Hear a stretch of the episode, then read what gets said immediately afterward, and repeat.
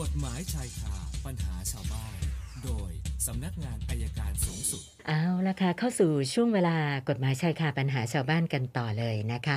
วันนี้อาจารย์บอกจะคุยกันเรื่อง เปลี่ยนตัวทนายความ สัญญาณจากอธิบดีอายการประจำสำนักงานอายการสูงสุด อาจารย์ปอระเมศ อินทรชุมนุมมาแล้วค่ะ สวัสดีค่ะอาจารย์ สวัสดีครับคุณสนันครับเช่นวันนี้ค่ะรถเยอะนะตอนเย็นนี่เริ่มเยอะแล้วค่ะวันอาจารย์นี้จะเยอะนะค่ะ เมื่อวานเล่าให้ฟังนิดนึงพอดีผมไปนู่นขอนแก่นจากขอนแก่นแล้วมานอนสุริเอ้ยนอนบุรีรัมย์ค่ะ พอบุรีรัมย์เสร็จลงจากบุรีรัมย์เข้าวังน้ำเขียวมาบรรยายกฎหมาย ให้กับพวกพวกสากลโอ้โห วังน้ำเขียวคนแน่นเอียดเลยน่ะ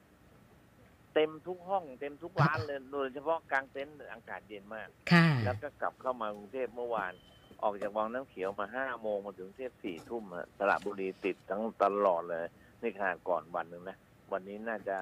ลำบากกว่าเดิม เอาละมาพูดเรื่องข่าวดังๆเลยนี่มีการถอนทนายมีการทนายจะเปลี่ยนตัวคนนั้นจะรับคนนี้ไม่รับ เอาหลักการกว้างๆก่อน ปกติเนี่ยนะครับ ถ้าตัวความกับทนายความเห็นไม่ตรงกัน มีความเห็นในด้านคดีไม่ตรงกัน จะจะใช้คำว่าเห็นไม่ตรงกัน บางทีอาจจะไม่พอใจหรืออาจจะเลิกจ้างอะไรก็ใช้คำว่าเห็นไม่ตรงกันนะครับ ก็เขาตัวความขอเปลี่ยนทนายได้เลย ขอเปลี่ยนแจ้งศาลแล้วขอเปลี่ยนแต่งตั้งทนายเข้าไปใหม่ แล้วขอถอนทนายคนเดิม ตัวความสามารถทำได้นะครับ ทีนี้ถ้าทนายความรู้สึกว่าตัวเองไม่เห็นไม่ตรงกันกับตัวลูกความเนี่ย ทนายความก็ขอถอนตัวได้ จะยื่นคำร้องต่อศาลนะครับว่า ขออนุญาตถอนตัวออกจากคดีนี้ศาลจะอนุญาตก็ต่อเมื่อได้รับทราบจากตัวความว่าขัดข้องไหมถ้าตัวความไม่ขัดข้องก็อนุญาต แต่การอนุญาตนั้นอนุญาตให้ถอนก็จริง แต่ต้องเปิดโอกาสให้ตัวความเขาจัดหาทนายมาทำหน้าที่แทนก่อน ถ้าทนายความคนใหม่ยังไม่เข้ามา คนเก่ายังต้องทำหน้าที่เท่าที่จำเป็นไปก่อน นี่คือหลักการนะครับ เพราะว่าถ้าถอนตัวอยู่ๆถอนตัวแล้วไม่ไปศาลเลยเนี่ย ตัวความก็จะเสียหาย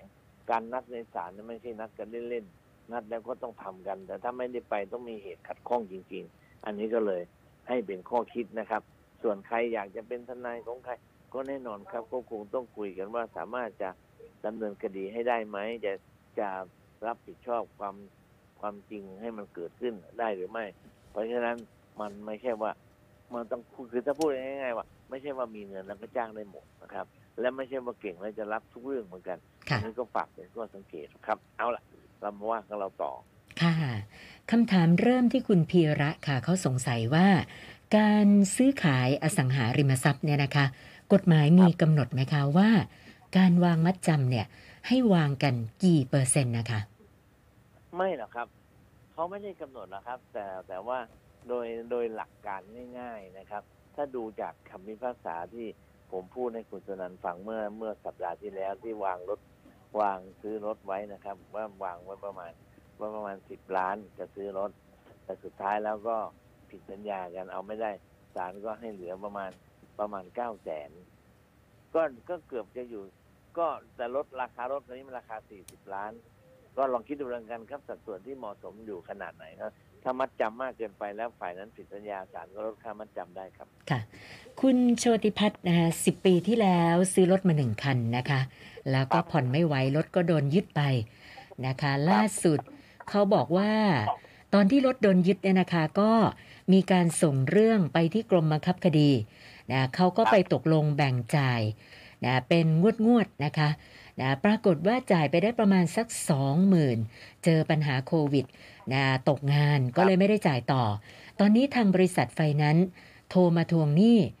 นะคือยอดยอดหนี้เนี่ยห้าหมื่นผ่อนจ่ายไปได้สองหมื่นปรากฏว่าไฟนั้นซ์โทรมานี่ยอดขึ้นไปแปดหมื่นเขาก็เลยสอบถามมาว่าเขายังไม่มีเงินจ่ายอยู่ดี แล้วยอดมันขึ้นไปสูงด้วยทำยังไงดีคะอาจารย์ คือผมว่าถ้าไม่มีทรัพย์สินอื่นก็ หยุดไปเลยดีกว่า ผมเข้าใจครับว่าไปตกลงกันเนี่ยตกลงชำระหนี้ในส่วนที่ที่ขาด ในส่วนที่ขาดรถเนี่ยเขาเอาไปแล้วค่ะเหลือหนี้ที่ต้องรับภาระเพราะฉะนั้นตอนนี้ถ้าเราไม่มีเงินที่จะชำระก็ก็คงไม่ไม่ตกลงนะครับ ก็ปล่อยเข้าไป แต่ถ้ามีทรัพย์สินอื่นที่เขาจะอาจจะยึดได้ก็ต้องระมัดระวังหน่อยหนึงครับ ค่ะ ท่านต่อไปคุณสมเกียรตินะคะบอกว่าเอ่อคุณพ่อกำลังจะโดนฟ้องล้มละลาย ทีนี้อยากจะทราบว่านะถ้ากลายเป็นบุคคลล้มละลายเนี่ย ผลทางกฎหมายมันมีอะไรบ้างเหรอคะอาจารย์ ก็ไปซื้อนู่นซื้อนี่อะไรไม่ได้ทั้งนี้สินเชื่อก็ไม่ได้ค่ะเท่ากับสถานะทางการเงินไม่ดี แต่ก็ยังทำมาหากินได้ตามปกติครับทค่ะรัพย์สินรายได้ทั้งหลายเนี่ยถ้าถ้าเขารู้ว่าได้จากที่ไหน สมมติว่าเกิดไปทำงานแล้วมีรายได้ขึ้นมา เจ้าพนักงานพิทักษ์ทรัพย์เนี่ย เขาจะดูว่ารายได้พอเลี้ยงชีพไหม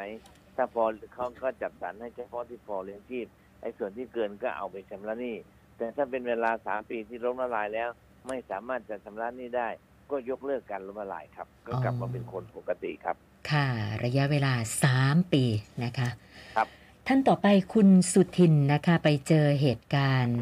โอปรากฏว่าเป็นญาติเขาเองนะคะ คือพ่อเลี้ยงเนี่ยทำร้ายหลานชายนะคะ ซึ่งเขาบอกว่ามันมีเรื่องแบบนี้เกิดขึ้นบ่อย นะแล้วแม่เด็กเนี่ยนะก็ออกไปทำงานนะคะเขาเองเนี่ยเคยบอกแม่เด็กนะแต่แม่เด็กก็ไม่ค่อยสนใจ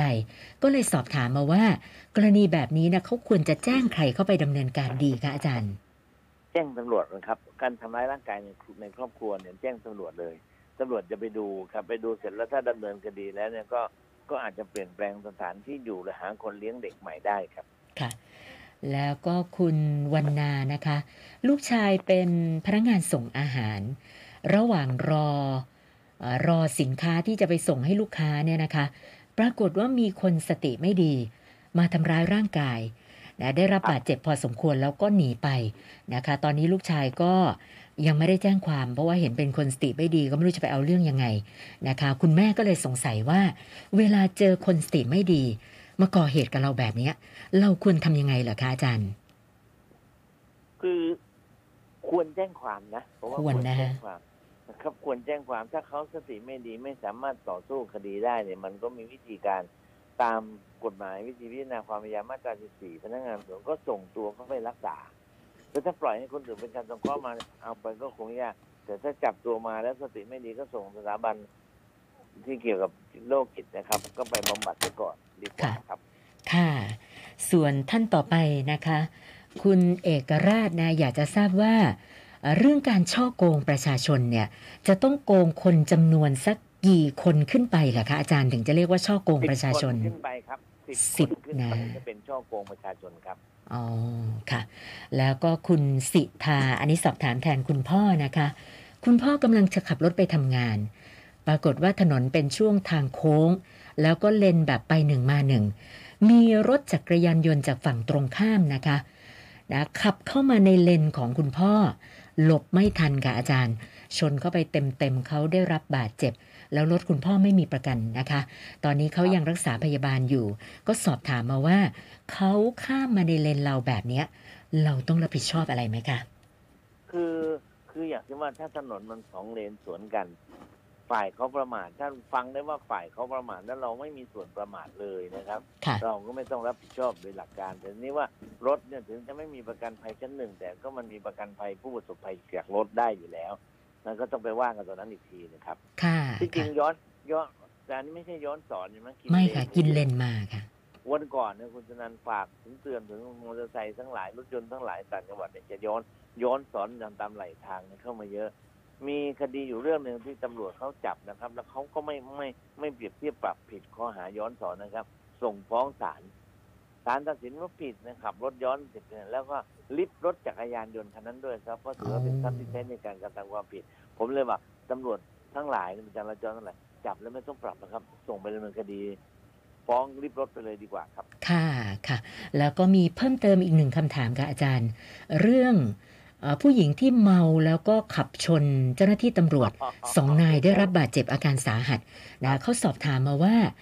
แนวโน้มของคดีจะเป็นยังไงต่อไป เพราะว่าตำรวจอาการหนักเลยนะคะ ก็น่าจะประมาทเป็นผลอันตรายสาหัสสาหัสแล้วมีโทษจำคุกตั้งสองปีขึ้นไปค่ะสามปีขึ้นไปนะค่ะนะอาจารย์คะแล้วลักษณะแบบนี้จะโดนลิฟต์รถด้วยไหมคะเนี่ย อันนี้อันนี้คือการขับรถที่เมาเนี่ยเขาไม่เขาไม่ถือว่ารถเนี่ยใช้เป็นใช้ทรัพย์ในการกระทำผิดผิดตรงที่เมาครับอ๋อผิดเฉพาะเรื่องเมามันไม่เหมือนย้อะนคะสอน ย้อนสอนค่ะเนี่ยมันผิดตรงที่เอารถไปย้อนสอนครับค่ะนะคะสัปดาห์ที่แล้วค้างไว้ 1,464 วันนี้มาอีก 8 ก็เป็น 1,472คำถามแล้วค่ะอาจารย์ หนึ่งสี่เจ็ดสองแหมผม ค่ะพอเล่นได้ยินเห็นเลขเจ็ดสองเกิดใจหายแวบเลยทำไมคะอาจารย์ผมเล่าไงผมเล่าให้ฟังเนี่ยที่ค่ะผมไปห้วยปักกั้งนะวัดห้วยปักกั้งนะเราทำบุญเสร็จเขาให้ซองมาค่ะทำบุญสองร้อยให้ซองมาหนึ่งซองข้างในมีลอตเตอรี่ เปิดออกมาเป็นแปดสองก็เลยถูกมาสองพันโอ้เหรอฮะโชถูคกครั้ดีงแรกในชีวิตครับครั้งแรกในชีวิตก็เลยชอบใจโอเคก็ ฝากคนที่ไปเที่ยวนะครับไปค่ะเที่ยววันนี้รถเยอะจริง ๆ นะครับ อากาศดีทุกภาคครับก็วันนี้แค่นี้พรุ่งนี้คุยใหม่ครับ ได้สวัสดีค่ะครับ วันนี้ขอบคุณมากค่ะ สวัสดีค่ะ อาจารย์ปอระเมศวร์อินทระชุมนุมค่ะ กฎหมายชายคาปัญหาชาวบ้าน